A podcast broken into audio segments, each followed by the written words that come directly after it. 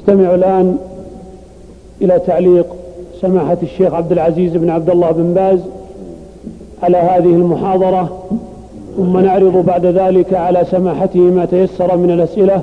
نسأل الله تعالى للجميع العلم النافع والعمل الصالح. ونسأل الله تعالى أن يمد في عمره على طاعته وأن يحفظه بحفظه وإخوانه العلماء. وصلى الله على نبينا محمد. بسم الله الرحمن الرحيم.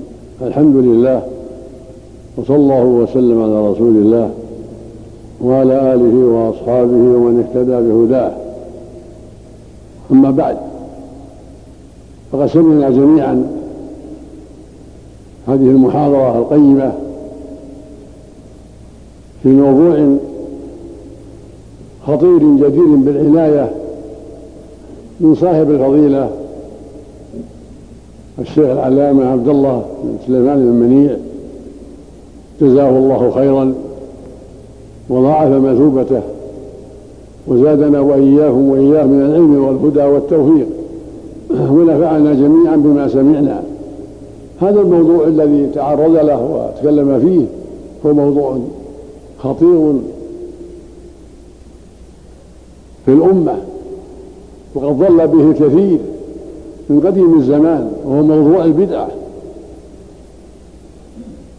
البدعة شرها عظيم وخطرها كبير وهي أعظم منكر بعد الشرك. هي أعظم منكر بعد الشرك. وهي أحب إلى الشيطان من المعصية. لأن البدعة صاحبها في الغالب لا يتوب منها ويراها طاعة ويراها دين ويراها قربة. فيتمسك بها ولهذا الشياطين تدعو إليها وشيطانه الأكبر يدعو إليها ويجتهد في الدعوة إليها وهكذا الشياطين من الإنس والجن. دعاة الضلالة يدعون إلى البدعة ويحبذونها حتى يقع الناس في الشرك. فالبدعة أعظم جنس البدع أعظم من جنس المعاصي من الزنا والخمر وغير ذلك. لأن الزاني والشارب المسكر والعاق ونحوه قد ينتبه ويعرف أنه أخطأ وأنه قد ضل عن السبيل فيتوب. لكن صاحب البدعة يرى أنه محسن يرى أنه أتى بطاعة يرى أنه مجتهد وهو ضال مضل. ولهذا كانت الشياطين من شياطين الإنس والجن يجتهدون في الدعوة إليها. وتحسينها وعلى رأسهم الشيطان الأكبر عدو الجميع إبليس عليه لعن الله وأعدنا الله منه. وزين لأبينا آدم ولأم أمنا حواء الأكل من الشجرة التي نهاهم الله عنها. وتأول لهما وقاسمهما أنه ناصح وزين لهما ذلك وأن الأكل من الشجرة يجعلهما في منزلة الملائكة ويجعل لهما الخلد في الجنة والدوام فأطمعهما في هذا وزين لهما هذا حتى أكلا ثم تاب الله عليهما وأعلنا توبتهما بما قال الله جل وعلا ربنا ظلمنا أنفسنا وإن لم تغفر لنا وترحمنا لنكونن من الخاسرين قال تعالى وعصى آدم ربه فغوى ثم اجتباه ربه فتاب عليه وهداه وهكذا الشيطان بعد ذلك. زين لأحد ابن آدم حتى قتل أخاه وزين لقوم نوح حتى وقعوا في الشرك وكان الناس قبل ذلك في, في توحيد الله وطاعته. قال ابن عباس رضي الله عنه كان الناس عشرة قرون على التوحيد من عهد آدم إلى عهد نوح كلهم على التوحيد حتى زين لهم الشيطان عبادة الصالحين. وبدأ بذلك لأن الصالحين محبوبون عند الناس ولهم جاه ولهم حرمة فزين لهم عبادتهم من دون الله.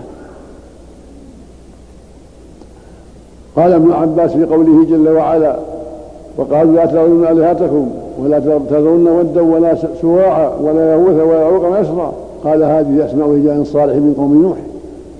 فلما هلكوا أوحى الشيطان إلى قومهم أن ينصبوا إلى مجالسهم التي كانوا يجلسون فيها أنصابا وسموها بأسمائهم. ففعلوا ولم تعبد. صوروا ونصبوها في مجالسهم حتى يتذكروا أعمالهم حتى يتذكروا عباداتهم. ومقصود الشيطان أن يعبدوا من دون الله. زين لهم هذا حتى يصيدهم أو من بعدهم في في الشرك بالله جل وعلا. فلما طال الأمد عبدوهم من دون الله. وقال آخر من العلم فلما هلك أولئك الذين عرفوا الحقيقة وصوروها جاء من بعدهم فعبدوها من دون الله. وجاءهم الشيطان فقال إنما صور أوائلكم هذه الصور لأنهم كانوا يستغيثون بها ويستنزلون بها المطر ويفعلون ويفعلون حتى عبدت من دون الله. ووقع الشرك. فلما وقع الشرك بعث الله نوحا عليه الصلاة والسلام ودعا قومه إلى التوحيد والإيمان. ألف سنة إلا خمسين عاما. ويدعوهم إلى ترك الشرك. وإلى عبادة الله وحده. فاستكبروا وأصروا على كورهم وضلالهم. واستغسلوا ثيابهم كما أخبر الله عنهم.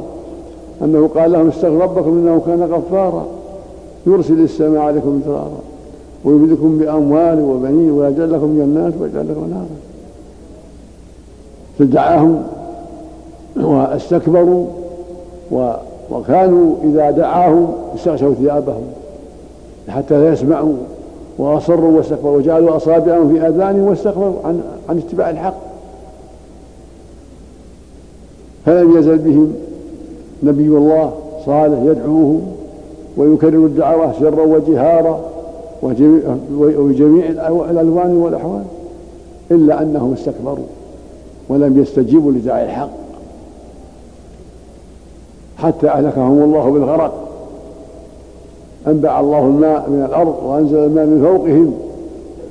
وأمر الله نوحا بصنع السفينة حتى ركبها ومن معه ممن أنجاهم الله وأهلك الله الباقين بالغرق.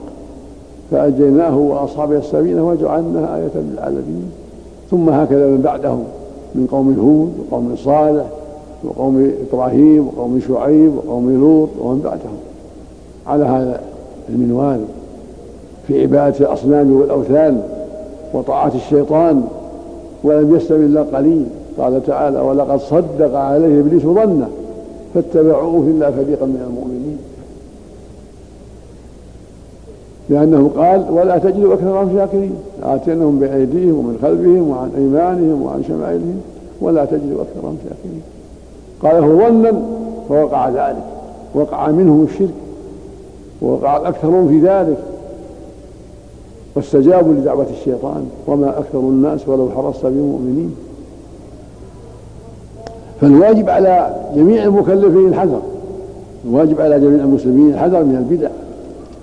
فإنها وسيلة الشرك. فالواجب الحذر من ذلك. وزين الشيطان للناس البدعة. فبنوا المساجد على القبور ونصبوا فيها الصور ودعوها من دون الله وبنوا عليها القباب وجعلوا أسباب الشرك من تزيينها والدعوة إليها وجعل السادات حولها يدعون إليها حتى وقع الشرك. وقال فيهم النبي صلى الله عليه وسلم لعن الله اليهود والنصارى اتخذوا قبور أنبيائهم مساجد. ولما أخبره بعض الصحابة عن عمل النصارى قال أولئك إذا مات فيهم الرجل الصالح بنوا على قبره مسجدا وصوروا في تلك الصور. أولئك شرار الخلق عند الله. هؤلاء شرار الخلق الذين يبنون على القبور المساجد ويجعلون فيها الصور ويجعل لها السدنة والدعاة حتى يقع الشرك بأسباب ذلك. وهذا واقع في أمصار كثيرة ودول كثيرة بسبب تزيين الشيطان. وكانت هذه البلاد فيها نصيبها من ذلك كما سمعتم في المحاضرة حتى يسر الله دعوة الشيخ محمد رحمة الله عليه. كان الناس أصابهم في القرون الأخيرة ما أصاب الناس في هذه الجزيرة. فتعلقوا على الأشجار والأحجار والقبور وكان في جبيلة مسجد قبر زيد بن الخطاب قد بني عليه زيد أخو عمر رضي الله عنهما قد بني عليه من قتل في قتال مسيلمة.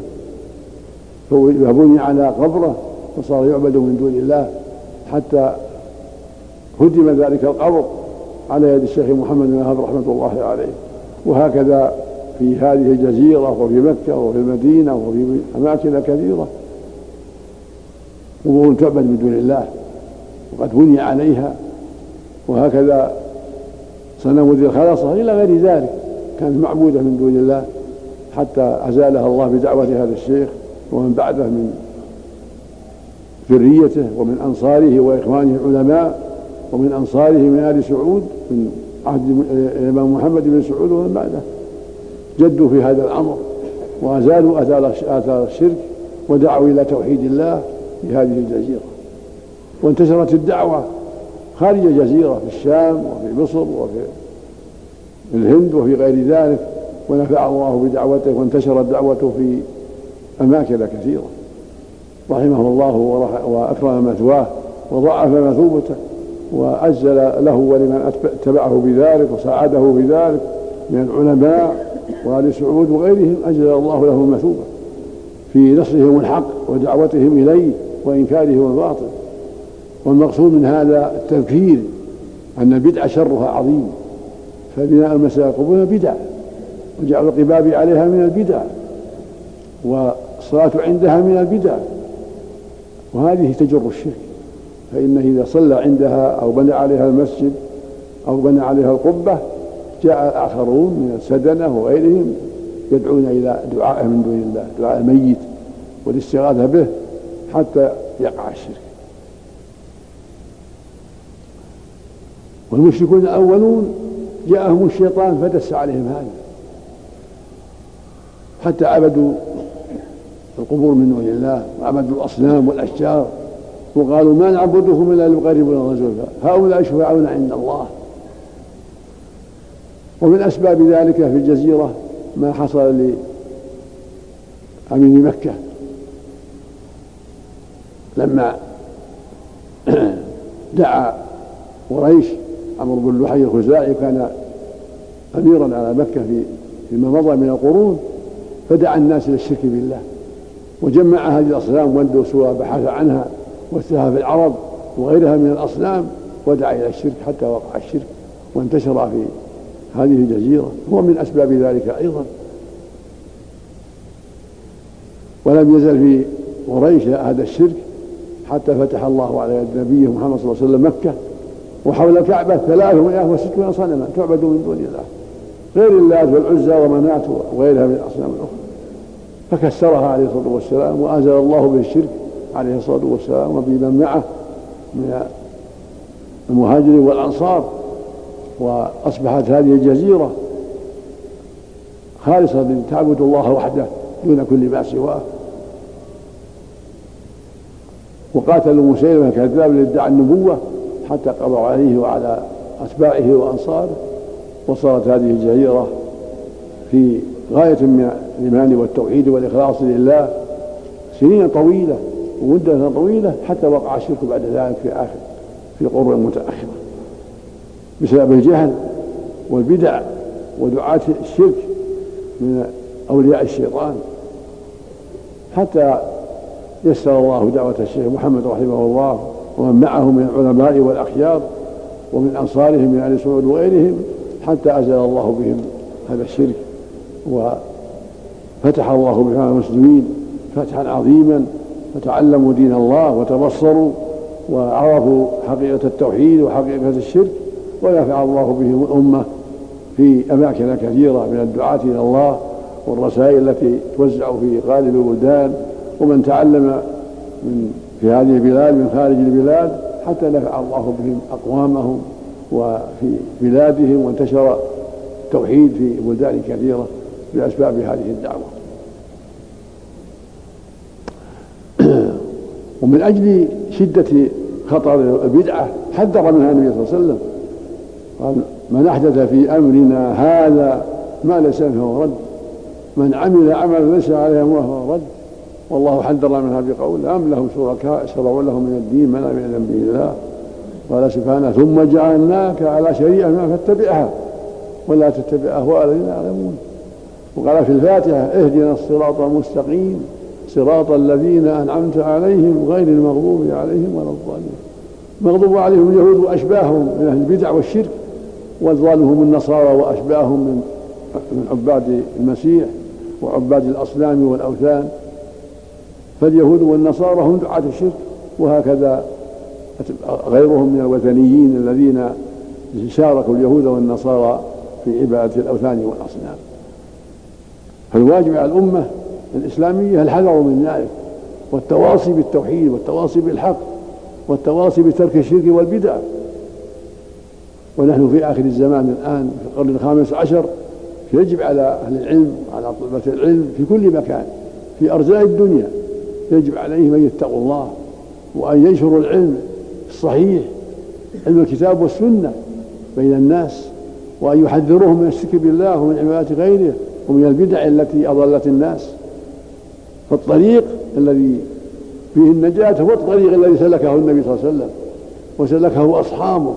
وسار عليه من بعدهم من أئمة الإسلام وهو توحيد الله والإخلاص له وتوجيه القلوب إليه وخوفه ورجاؤه وإخلاص العبادة له وحده سبحانه وتعالى واتباع رسوله صلى الله عليه وسلم والاستقامة على دينه قولا وعملا وترك ما خالف ذلك. هذا هو الطريق. قال تعالى والسابقون الأولون من المهاجرين والأنصار والذين تبعوهم بإحسان رضي الله عنهم ورضوا عنه. وأعد لهم جنات تجري تحتها الأنهار. خالدين فيها أبدا ذلك الفوز العظيم. هذا هو الطريق. طريق السابقين طريق الصحابة الذي تلقوه عن نبيهم صلى الله عليه وسلم وأتباعهم بإحسان. وهو توحيد الله والإخلاص له وأداء فرائضه وترك محارمه والحذر من البدع كلها. لأن البدعة يدعو إليها الشياطين شياطين الإنس والجن ويحبذونها للناس. فإذا تمسك بها الجاهل استمر عليها يرى أنها دين يراها قربة فيتعبد بها وهي ضد الإسلام وضد الدين. فالواجب التحذير منها من جميع الوجوه قولا وعملا وكتابة في جميع أرجاء الدنيا. يجب على أهل العلم في جميع أرجاء الدنيا أن يحذروا من البدع ومن الشرك ومن سائر المعاصي بالمكاتبة بالتلهون بالمحاضرات بالندوات بالمؤلفات بكل وسيلة. تعين على ترك الشرك وترك البدع وتدعو الناس إلى توحيد الله والإخلاص له واتباع السنة وتعظيمها والسير عليها والحذر مما خالفها. هذا هو الطريق السوي وهذا هو طريق النجاة. فالذي حصل به النجاة للأولين من من أصحاب النبي صلى الله عليه وسلم وأتباعهم هو الطريق الذي ينجو به الآخرون وهو اتباع كتاب الله وسنة رسوله صلى الله عليه وسلم وتوحيد الله والإخلاص له والاستقامة على دينه قولا وعملا وترك ما خالف ذلك من سائر البدع والمعاصي. هذا هو طريق النجاة وهذا هو طريق السلامة وهو طريق السعادة. ومن أمثلة البدع التي توجد الآن في كثير من الأمصار المساجد تبنى على القبور كما سمعتم عن قبر الحسين والبدوي وغيرهما في مصر وفي الشام وفي بلدان كثيرة تعبد من دون الله يدعى أهلها ويستغاث بهم وينذر لهم. وكان في مكة والمدينة في قبور البقيع وقبور المعلاه قبور تعبد من دون الله. فيسر الله إزالة هدمها على يد دعاة التوحيد يد الشيخ محمد بن عبد الوهاب ومن بعده من علماء هذه الجزيرة حتى أزال الله بهم الشرك. وكثير من الحجاج لجهلهم إذا أتوا عند قبر النبي صلى الله عليه وسلم يصيحون ويصرخون ويدعون حتى ينبهوا ويبين لهم خطأ ما فعلوا بدعاء النبي صلى الله عليه وسلم والاستغاثة من بقايا الشرك الذي اعتادوه في بلادهم. وكثير من الناس الآن يدعو إلى بدعة المولد وهي من وسائل الشرك. بدعة المولد التي يدعو إليها كثير من الناس هي من وسائل الشرك. لأنه إذا اجتمعوا على بدعة المولد وعيد المولد دعاهم الشيطان إلى أن يدعوا الرسول صلى الله عليه وسلم ويغلو فيه ويقول إنه كيت وكيت مما يدعو إلى الشرك والغلو فيه عليه الصلاة والسلام. وربما قالوا إنه يحضرهم ويقومون ويقول جاء وهو كله كذب وباطل. فالاحتفال بالموالد والدعوة إليها في الحقيقة دعوة إلى الشرك لأنها من وسائل الشرك. تعظيم الموالد مولد البدوي أو النبي صلى الله عليه وسلم أو فلان أو فلان الاحتفال بها كله من وسائل الشرك. كما أن البناء على القبور واتخاذ المسائل عليها والقباب كله من وسائل الشرك. فهكذا الاحتفال بالموالد. بدعة تجر إلى الشرك.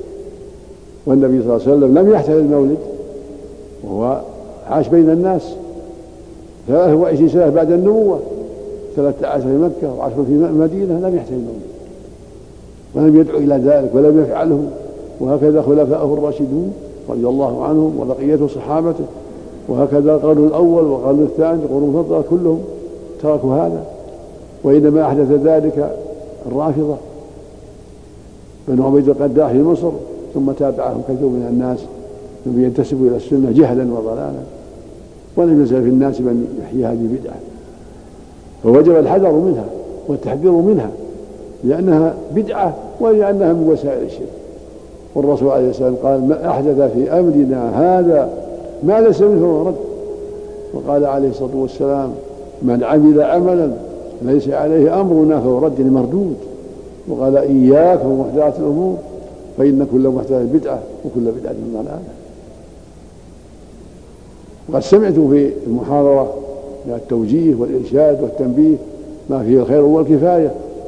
جزا الله أخانا عنها خيرا الشيخ عبد الله ونفعنا وإياكم بما سمعنا وبما علمنا ونسأل الله أن يوفق المسلمين في كل مكان للعلم النافع والعمل الصالح وأن يمنحهم الفقه في الدين وأن يولي عليهم خيارهم ويصلح قادتهم وأن يهدي ضال المسلمين ويمنحهم التوفيق والهداية والبصيرة وأن يوفق ولاة أمرنا كل خير وأن يعينهم على كل خير وأن يصلح لهم البطانة ويمنحهم التوفيق وينصر بهم الحق ويجعلهم من الهداة المهتدين. كما أسأله سبحانه يوفق علماءنا وجميع علماء المسلمين لنشر الحق والدعوة إليه والصبر على ذلك والعناية بذلك حتى يتبصر الجاهل وحتى يعلم المعرض ويهتدي وحتى يزول ما أصاب الناس من الشرك والبدعة والجهالة نسأل الله يفقه المسلمين في دينهم وأن يوفق علماءهم لكل خير وأن ينصر بهم الحق وأن يعيد المسلمين جميعا وإيانا من كل سوء ومن شرور النفس ومن سيئات العمل. إنه جل وعلا جواد كريم كما أسأله سبحانه أن يضعف المثوبة لأخينا الشيخ عبد الله بن عبد السلام المني عن كلمته ومحاضرته وأن يوفق الجميع لكل خير. إنه جل وعلا جواد كريم وصلى الله وسلم وبارك على عبده ورسوله نبينا محمد وعلى آله وأصحابه وأتباعه بإحسان.